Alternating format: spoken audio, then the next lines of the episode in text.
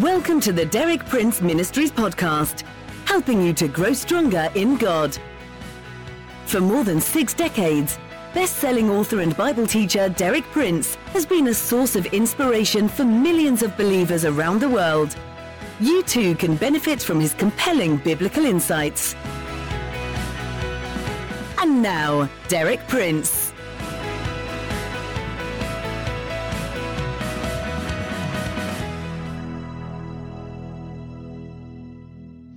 It's good to be with you again as we follow through our theme for this week, the theme of spiritual warfare. I'll begin by reviewing briefly the material that we've covered in my two previous talks. First of all, as representatives of God's kingdom here on earth, we are committed to an all-out spiritual war with an opposing kingdom, the kingdom of Satan. Secondly, Satan's kingdom is highly organized. Its highest level is made up of evil spirit beings, persons without bodies, and its headquarters are located in the heavenly realms. Yesterday we looked at a historical example of how all this works in practice in Daniel chapter 10. When Daniel set out to pray concerning the future of God's people Israel, his prayers set all heaven in motion. God dispatched an angel to bring Daniel the answer to his prayer. But in his passage from God's presence to Daniel on earth, this angel was opposed by satanic angels somewhere in the heavenly realms. Only after 21 days of this spiritual conflict did this angel eventually break through to Daniel with his message. The main satanic angel that opposed God's angel was called the Prince of the Kingdom of Persia. Without going into all the details that this passage reveals, we can say briefly that there is a highly organized kingdom of evil spirit beings in the heavenly realms that systematically opposes God's purposes and God's people on earth. Viewed in this light, prayer is much more than presenting a list of petitions to God. It is becoming involved in a tremendous spiritual conflict that spans earth and heaven and embroils both men and angels. Today we're going to look at two related aspects of this spiritual warfare the weapons which we must use and the battleground on which the war is fought.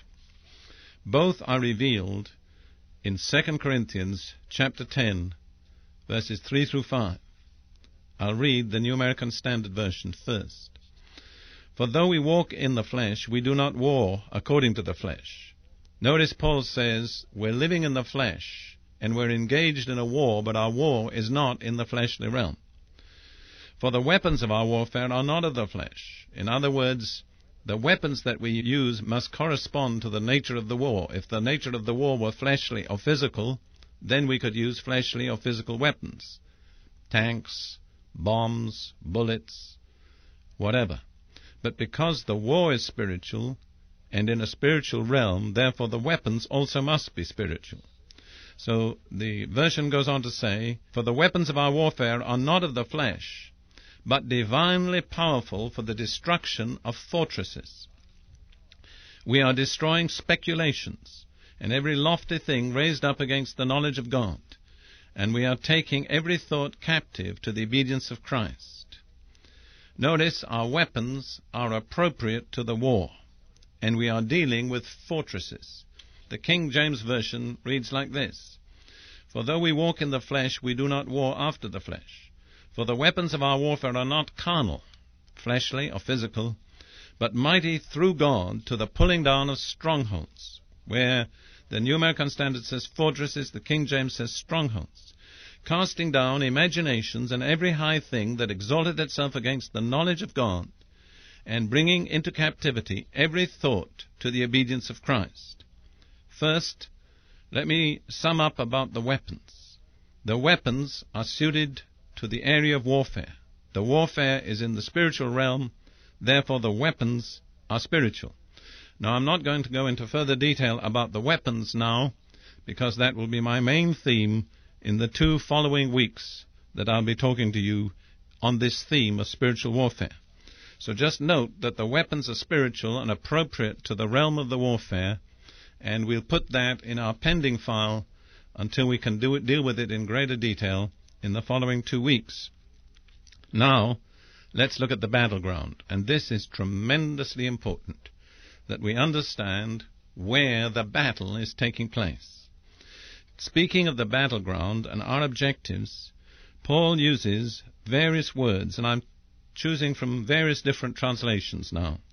But these are the words imaginations, reasonings, speculations, arguments, knowledge, and thought. One thing is obvious. Every one of those words refers to the same particular realm, the realm of the mind. And this is something we absolutely have to understand. The battleground is in the realm of the mind. Satan is waging an all out war to captivate the minds of the human race. He's building strongholds and fortresses in their minds. And it's our responsibility as God's representatives to use our spiritual weapons to break down these strongholds and fortresses, to liberate the minds of men and women, and then to bring them in turn into captivity to the obedience of Christ. What a staggering assignment that is. Let's ask ourselves briefly what kind of strongholds does the Bible indicate? I would suggest to you two fairly common English words that pretty well describe the type of stronghold in people's minds. The words are prejudices and preconceptions. I believe that's exactly what Satan builds in people's minds. You've heard perhaps the definition of prejudice. It's being down on what you're not up on. In other words, if you don't know anything about it, it's sure to be wrong. If you weren't the first to think of it, then it's dangerous. If ever that was true of any group of people, it's true of religious people. Almost anything that religious people haven't heard about before, they view with intense fear and suspicion. There's another example of prejudice which is contained in the famous statement, don't confuse me with the facts. My mind is made up. That's prejudice, you see. When a person's mind is already made up in advance, no amount of facts or truth or evidence or reason can change them. Only spiritual weapons can break down those strongholds. You see, people are driven and dominated by prejudices and preconceptions, often to their own destruction. I think of a, an example that really impressed me, maybe because I'm English by background. But in the American Revolutionary War, when the English soldiers were fighting the, the American rebels, their idea of war, the English idea of war, was to put on full uniform and march in rank in very highly colored uniforms with the drums rolling into battle. And uh, the American sharpshooters just hid in the trees and in the swamps and simply shot these people down without ever being seen. By our standards today, that would be considered military suicide. But in that time, people couldn't conceive of fighting in any other way. What was that? It was a stronghold of prejudice and preconception that caused the unnecessary death of thousands of English soldiers. That's just an example of how a mental prejudice can drive people to their own destruction. Let's think of some examples of prejudices that grip people's minds. I would say religious cults, political ideologies, and racial prejudices. And they are found frequently amongst professing Christians. Some little while back, I was in South Africa preaching. I was asked to preach on this theme of principalities and wars, spiritual warfare. And as I was meditating on it, it seemed to me that the Lord gave me the identity of the strong man over South Africa. A rather unusual word, bigotry. I looked up the word bigot in a dictionary, and this was the definition. One who holds, irrespective of reason, and attaches disproportionate weight to some creed or view. That's a bigot. That's a stronghold. That's what Satan builds in people's minds. After I'd given this talk, a minister who was born in South Africa and knew the country well said to me, You couldn't have described the problems of South Africa any better. South Africa is riddled with bigotry, religious, racial, denominational. The root problem of that nation is bigotry. And yet, individually, they're a most delightful group of people. But their minds have been captivated and held by this stronghold of bigotry. Now, I'm not suggesting that the South Africans are different from other people. They just have their own particular kind of stronghold. Listen to what Paul says in 2 Corinthians 4 4 as we close this message. The God of this age has blinded the minds of unbelievers, so that they cannot see the light of the gospel of the glory of Christ, who is the image of God. That's a stronghold, something that blinds men's minds so that the light of the gospel cannot shine in. And you know that usually when a person is in that condition, it's worse than useless to argue with them. The more you argue, the more they restate their error, and the more firmly they are stuck in that error. The only way to deliver such people is to use our spiritual weapons and break down the strongholds in their minds.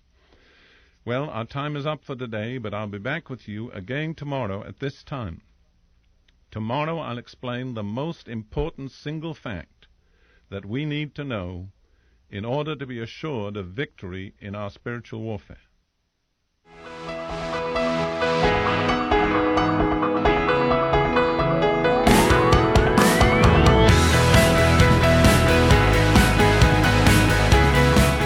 Thank you for listening. For more inspiring teaching, visit our website at dpmuk.org forward slash podcast. And like our page at facebook.com forward slash dpmuk to join our online community.